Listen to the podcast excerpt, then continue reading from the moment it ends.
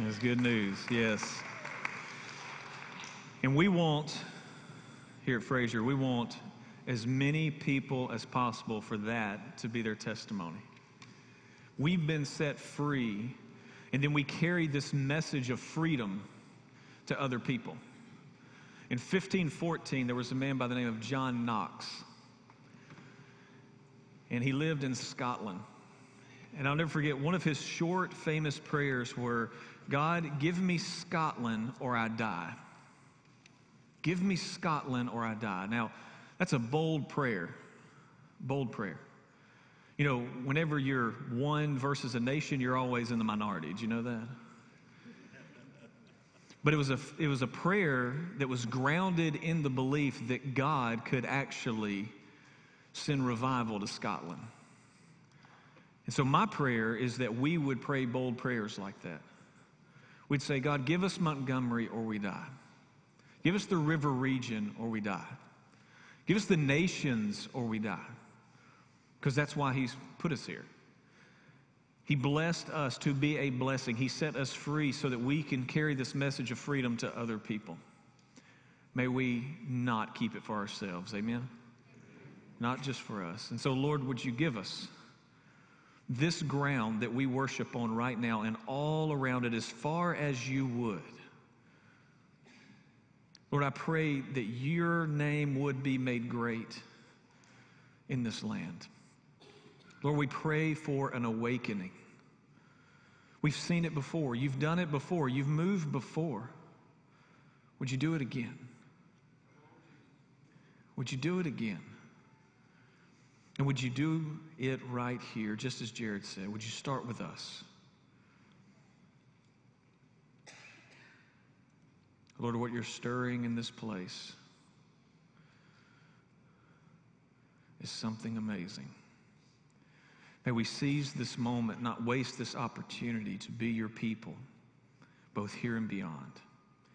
And today, would you start something in Frazer? Lord, we love you. We really do. And we thank you for loving us. We pray this in Jesus' good and powerful name. And everybody said, Amen. Amen. Today we start 50 days of mission. I hope that you received your packet in the mail. If you did not, you can pick one up at the connection desk. Also, if you've moved recently and you're a member, it would be very helpful if you would let us know, if you would check with the church office, just call the church office and verify your address. But in that packet, there was a daily devotional guide being written by our mission partners. Be a part one and part two. There's also a weekly prayer guide and also a commitment card that we'll be working through as we go throughout these 50 days. I'm so thankful for our partners all around the world. We're actually partnering with International Leadership Institute on the content for this series and our workshops. We'll be having workshops this Wednesday night. I'll be leading one on our topic this morning over in Wesley Hall, so please come out and be a part of that. Also, one of the things that we're doing throughout this school year is we're shifting. We, have normally been praying for a local church every Sunday morning, and what we're going to do uh, is we're going to pray for the next many weeks for a mission partner. And so I want us to do that this morning. And this morning, I want us to pray for Hope Inspired Ministries. Their executive director is John Bowman, a wonderful, wonderful man. I've been able to meet him on several occasions, and we've supported them since 2013. And they have a nine week uh, uh, a nine week workforce development program that is helping and being a blessing to so many people. In fact, this year alone, they've had 81 graduates in 2020. That is awesome. Yeah. Yeah. And these are people that are just being the hands and feet of Jesus. And so, one more time, let's lift them up and then we'll get started. Father, thank you for Hope Inspired Ministries. We pray your blessings on them. I pray your blessings on their executive director, John, and all those who volunteer and give of their time to pour into other people, that they may have the skills they need uh, to work jobs and have a flourishing life. And so, Lord, we just pray that you would continue to breathe life into what they're doing. We're so thankful for them. Lord, would you bless them? In Jesus' name, amen. I want you to think about for a moment the Great Barrier Reef in Australia. It's beautiful. One of the most beautiful places on the planet, actually. And if you pan out and you look at the Great Barrier Reef, it's beautiful in and of itself. It's big, it's vast, it's blue, right? It's beautiful, beautiful. But it's only when you plunge into the water, when you go into the depths, that you see the life that is there and all of the color that is there and all of the many things that God has created. And the same is true with God in many ways. You know, we can have a really big picture view of God. We can step back and say, God is amazing, God is huge, God is awesome, and all those words that we can use to describe God. But whenever we get close to God, when we really plunge in and go deep, that's when we discover so much more. And if we're going to live on mission for God, living on mission first starts with our relationship with God and growing in intimacy with God. In fact, throughout Scripture, we see a few different images or metaphors for this. I want to give you three. The first one that I want to give you is that of best friends. One of the ways that God has communicated to us of how He wants our relationship to be close is for us to be like best friends who come together and talk face to face. We see this in the story of Moses in Exodus 33. It says, As Moses went into the tent, the pillar of uh, cloud would come down and stay at the entrance. And while Moses spoke, or while the Lord spoke with Moses, the Lord would speak to Moses face to face face to face as one speaks to a friend. This image of best friends speaking, uh, this speaks to intentionality in relationships. I mean, we're not just best friends with every acquaintance that we make, are we? We're not. But when it comes to God, He invites us into a relationship that takes intentionality on our part. And that intentionality is spurred on because we are interested. We really want to know who this God is. We really want to know what this God thinks about and what it is He's doing on the planet and what it is He's doing in our lives. And when we're interested in what God is doing, it leads us to be intentional, and that intentionality uh, leads to growth and maturity in our relationship.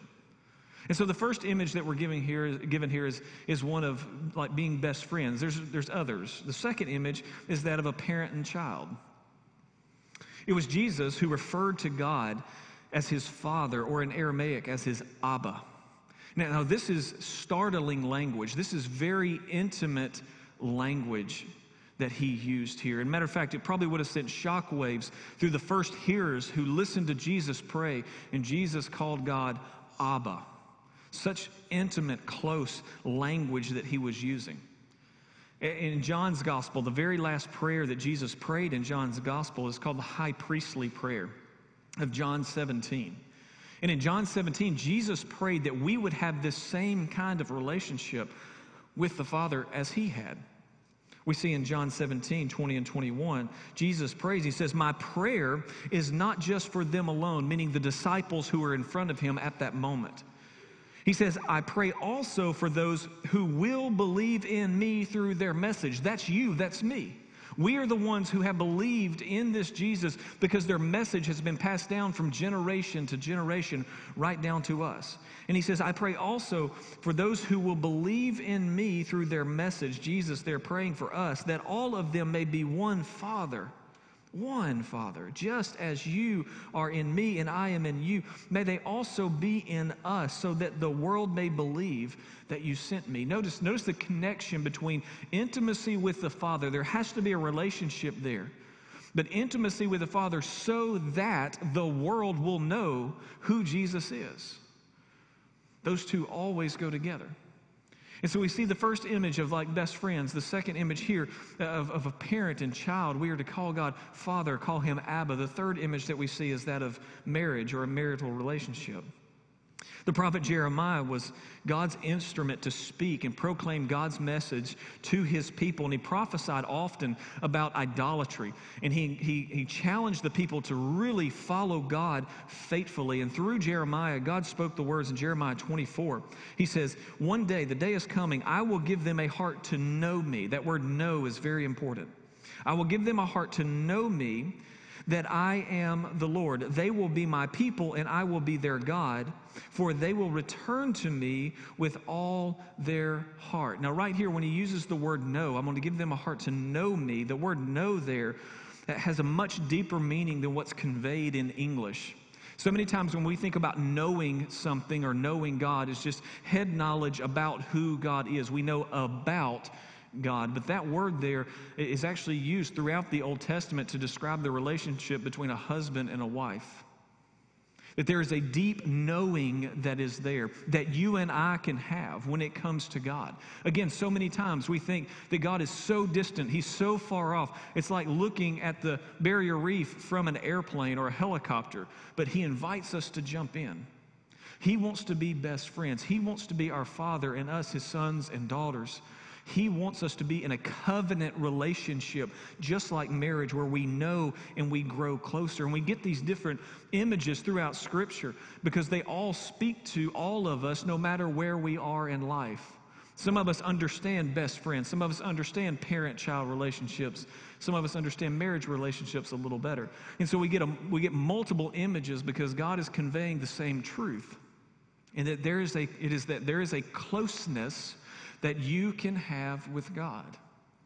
There is a closeness, there is an intimacy that you can have with the creator of the universe. Now, while we're invited into this relationship, this close knit relationship, there are also some barriers to intimacy.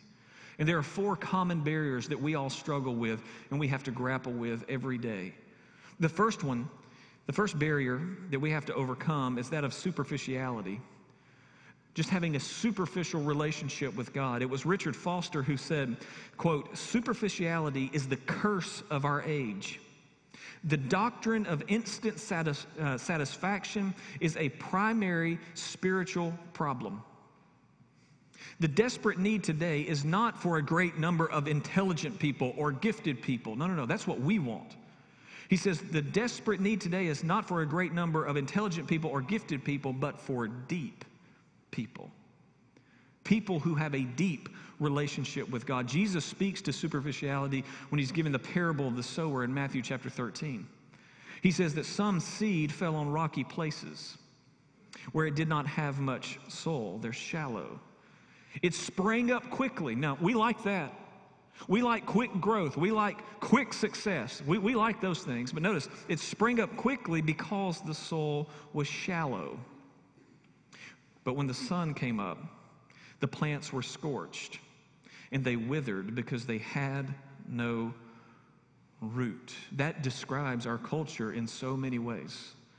We want achievement, we want accomplishment, we want success, and we want it as quickly as possible when God is far less concerned about what you do and He's more concerned about who you are. And to see who you really are, He looks at the roots, not just what's springing up fast. And to combat this idea of superficiality, having a superficial relationship with God, God's answer to that is for us to go deep.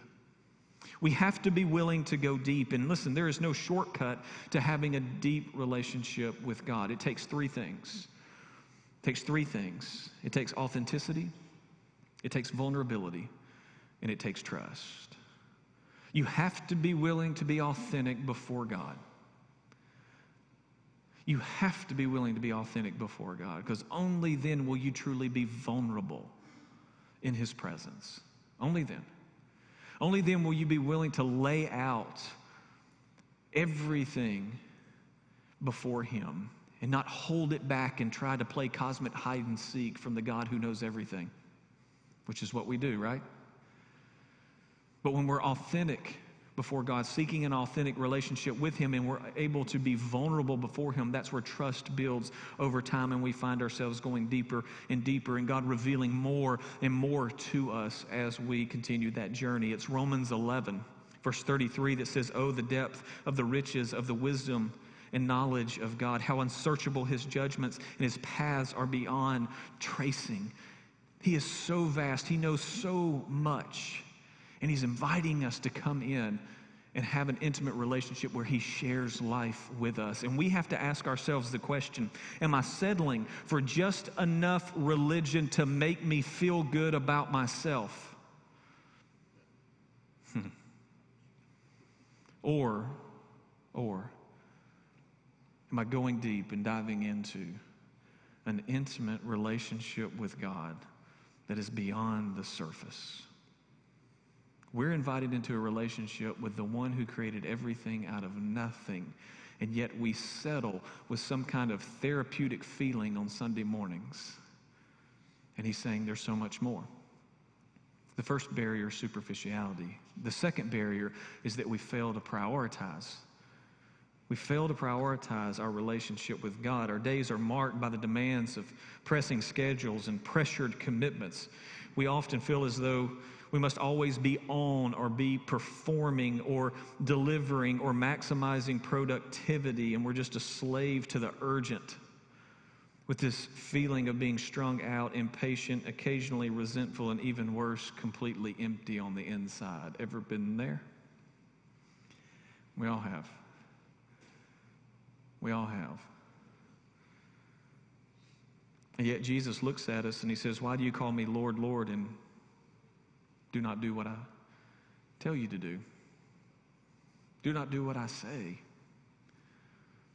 He said, Yeah, you're happy to call me Lord, but why, why don't you f- actually follow? God's answer to our failure to prioritize Him as a part of our life is that we have to develop a thirst for God. We have the power to determine what we do with our time. And only the fear of failure or of disappointing someone else keeps us from saying no to all the demands that come our way and saying yes to God. And intimacy with God is as important as the air you breathe and the water you drink to survive. This is how the psalmist put it in Psalm 42, verses 1 and 2. He says, As the deer pants for streams of water, so my soul pants for you, O God. My soul thirsts for God, for the living God. When can I go and meet with God? Notice that. When can I go and meet with God? See, we pray this kind of prayer normally whenever we're aware that we need God, we want something from God, and so we're, you know we're, we're desperate in that moment. We really want God in our life, but we should also pray this kind of prayer whenever we find ourselves running from God, because it's in those moments that we're looking for something that only God can give. Only God can give. And that should be a clue to us that we need to turn and say, Whoa, I'm looking out here for something to satisfy me when only God can do that. And notice he says, Ask the question, when can I go meet with God? You know, I grew up in a day when Wednesday and Sunday were sacred days. Anybody else? I mean, you, you, didn't, you didn't practice ball on Wednesday and Sundays, right? That is not true anymore. And down here in the South, we no longer can rely on our culture to define sacred for us. Sorry. Which means we have to make it a priority. We have to define what is sacred time whenever we spend time with God and with God's people because our culture is definitely not going to define it for us. And now we have to grapple with that and ask ourselves are we really making God a priority in our lives? Number three. The third barrier to intimacy is that we focus on information instead of intimacy. You can actually know a great deal about God with actually not know Him at all. You can know a great deal about God and actually not know Him at all. Paul said this was going to be the case. This was the case in the first century. When Paul wrote to Timothy in 2 Timothy chapter 3, he says, Listen, there are people who are always learning, but they're never able to come to a knowledge of the truth. They're never able to get to that place where they understand who God really is, but they know Him, a knowledge of the truth, not just a head knowledge, a deep seated knowledge of a lived truth that can be lived out. And so many times we just want to fill our brains with knowledge about God instead of getting to actually know God. And God's answer to this, you're, really, you're probably not going to like this one, but God's answer to this is to practice spiritual disciplines. Yes, I know we don't like the word discipline in our culture. It's okay. Hang on, you'll get over it. The word discipline is actually very important. The practice of spiritual disciplines bring us closer to God because we actually focus on God instead of just information. Spiritual disciplines create a rhythm for us in life, a rhythm where we engage God on a regular basis. And many times in the modern church, and by modern church I mean you, in the modern church, and me, it's okay, I'm a part of this too. But in the modern church, what we've done is we've reacted in the 70s, 80s, 90s, and all the way up to today to anything that feels religious, right? We've had this reactionary theology and reactionary practice to it, actually. And what we've done is we've actually thrown the baby out with the bathwater. So we, we have lost our discipline as Christians. Instead, we're driven by emotions. If I like it, I'll do it, right? Or I'll sing it if I like it, if it makes me feel good, right? And so now we're driven by our emotions instead of discipline, and all the while we have the Apostle Paul looking at us saying, I beat my body into submission. And many times uh, you just look up and it feels like we have a whole generation of us, this is us, who just running off our feelings. You have one group in the church just wanting the next new thing. You have one group in the church who's wanting to live in nostalgia land. And all the while, we're neglecting the presence of God that's here now one that we can engage in when we push ourselves, when we discipline ourselves to say, No, I'm going to pray even though I don't feel like it. No, I'm going to sing even though I don't feel like it and sound bad. You know, no, I'm going to go to Bible study and open it up and dialogue with other people even though one of them gets on my nerves. We just run from things these days instead of engaging in spiritual disciplines. And that's God's answer. It's God's answer for us to override this information age and really get to know God. Number four is unconfessed sin. If you wasn't uncomfortable enough. The fourth barrier is unconfessed sin, and unconfessed sin can keep us at arm's distance from God. Our cherished but harmful habits, unsurrendered thoughts or feelings, and frankly, our distorting power of guilt and shame can keep us in a place of spiritual isolation. Isaiah tells us about this place in Isaiah 59 when he says, Surely the arm of the Lord is not too short to save, nor his ear too dull to hear, but something has happened. Your iniquities have separated you from your God. Your sins have hidden his face from you so that he will not hear. And you say, How is it possible for God not to hear? What he's saying is that God is not going to honor the request. And so many times we let sin build up in our life, and this distance is created and created and created, and all the while God is calling out saying, You don't have to live that way. You don't have to do that. God's answer to unconfessed sin is to confess and repent. Those words are different. Con- confess means to call it what God calls it. If God calls it sin, I call it sin. Repent means I turn from it. And confession of our sins brings, uh, confessions of our sin to God brings them into the light exposes them because we're being vulnerable with him and opens us up to receive his forgiveness and then be restored back into an intimate relationship and the promise of 1 john 1 9 is that if you confess your sins he is faithful and just to forgive you of your sins and cleanse you, purify you from all unrighteousness. He does that every single time. He just invites us to come and be open and honest with Him about that. There's a lot of people who, who, they're struggling with the concept of God, so they think. When they're really not struggling with God at all, what they're doing is they're holding on to the sin that they know they should let go of, but they really want to just keep hanging on. And the gospel message is that you don't have to hang on to it. The gospel message, there's so much more for you that you can have in your relationship with God and you can let go of it. And every one of us, we have to wrestle, we have to grapple with these barriers that come up. This temptation to just be superficial, to get just enough religion so that we get our medicine for the week and we go out into another week. Or this failure to prioritize, where we put everything else on our calendar except God. When was the last time you scheduled a meeting with God? or this focus on information instead of intimacy that's playing out in our culture in so many ways through technology. And then simply confessing our sin and repenting. Now, while there's barriers to this relationship with God, there are also benefits. The great theologian J.I. Packer wrote the book Knowing God. I highly recommend it. So, like over a million copies or whatever. He was an Anglican theologian from Canada, and he said there's some positive benefits to have an intimate relationship with God. He gives four. Number one is that the benefit, first benefit is those who know God, like actually know God, they they have great thoughts about God. They have great thoughts about God. How you think about God begins to shift and change. Just like when you get to know another person.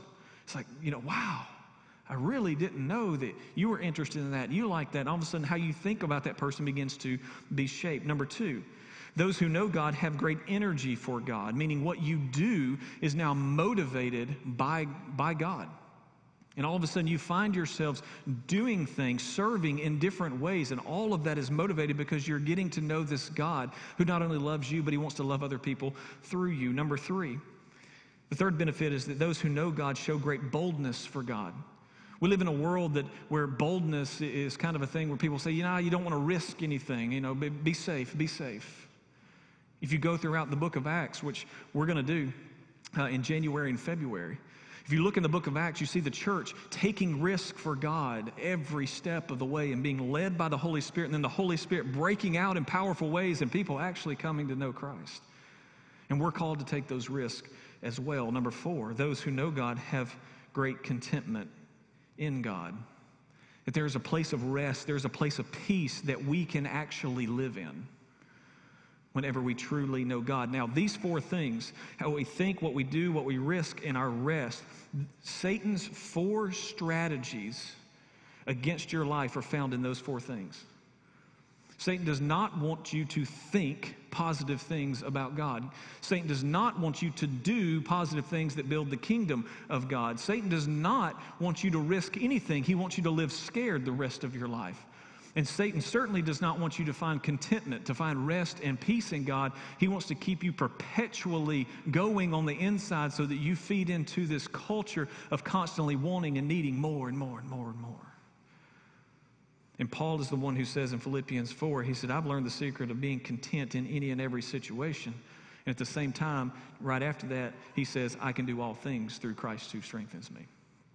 I've learned to be content and I can do all things through Christ. And for us to live in this relationship, for us to live in an intimate relationship with God, it takes two things. Number one, it's a choice. It's a choice. And then number two, it's a commitment to make that choice over and over again. It's a choice. And then it's a commitment to continue to make that choice. You say, what choice am I talking about? Psalm 27, verse 8. Psalm 27, verse 8 says, My heart says of you, meaning God, my heart says of you, seek his face. I notice the, the psalmist is having a conversation with himself. You ever talk to yourself? Good, I'm not the only one. All right. So he, he says, My heart says of you, God, seek his face. And so there, the psalmist has a choice. What do I do about that? The psalmist says, My heart says of you, seek his face. Your face, Lord, I will seek. That's his choice. That's his commitment. There's something deep on the inside of me, he's saying, and this is probably where you are right now. There's something deep on the inside of me right now that says, I need to seek the face of God. I need to have that face to face relationship like friends have, just like God, just like Moses. There's something in there prompting me to do that, nudging me to do that. The question is, what choice will you make? And then what commitment will you continue to make? Your face, Lord, I will seek, he says. The question is, will you? And the question is, will I? There's a man by the name of John Wesley who lived before me.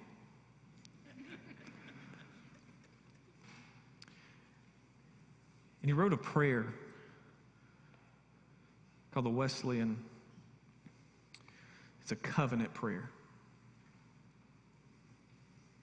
And the prayer goes like this He says, I am no longer my own, but yours. Put me to what you will. Place me with whomever you choose. Put me to doing. Put me to suffering.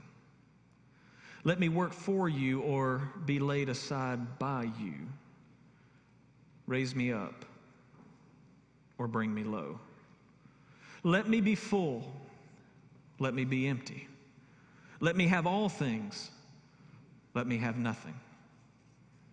I freely and fully surrender all things to your pleasure and disposal. And now, O gracious and blessed God, Father, Son, and Holy Spirit, you are mine and I am yours. And this covenant which I have made on earth, let it be confirmed in heaven.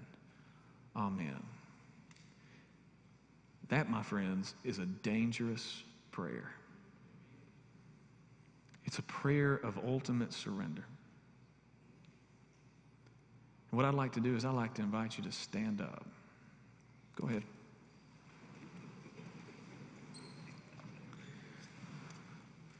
And if you dare, I invite you to fill your lungs with air and your hearts with hope. And let's say this one more time. Can you put it back on the screen? Let's say it together. Would you pray with me? I am no longer my own, but yours. Put me to what you will. Place me with whomever you choose. Put me to doing. Put me to suffering. Let me work for you or be laid aside by you. Raise me up or bring me low. Let me be full. Let me be empty. Let me have all things. Let me have nothing. I freely and fully surrender all things to your pleasure and disposal. And now, O gracious and blessed God, Father, Son, and Holy Spirit, you are mine, and I am yours. And this covenant which we have made on earth, let it be confirmed in heaven. Amen.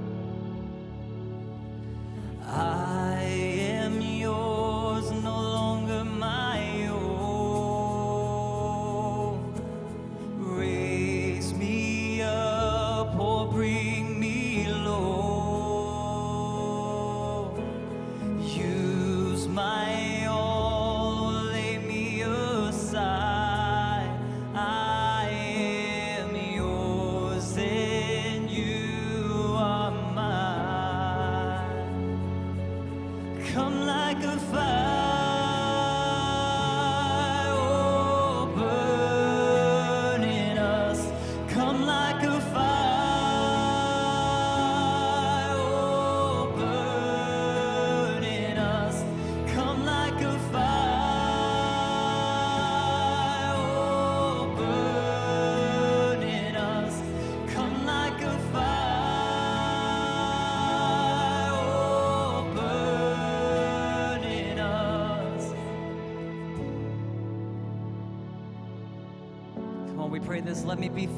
me be empty, let me have all things, let me have nothing. Let's sing it together. Let me be full, let me be empty, let me have all things, let me have nothing.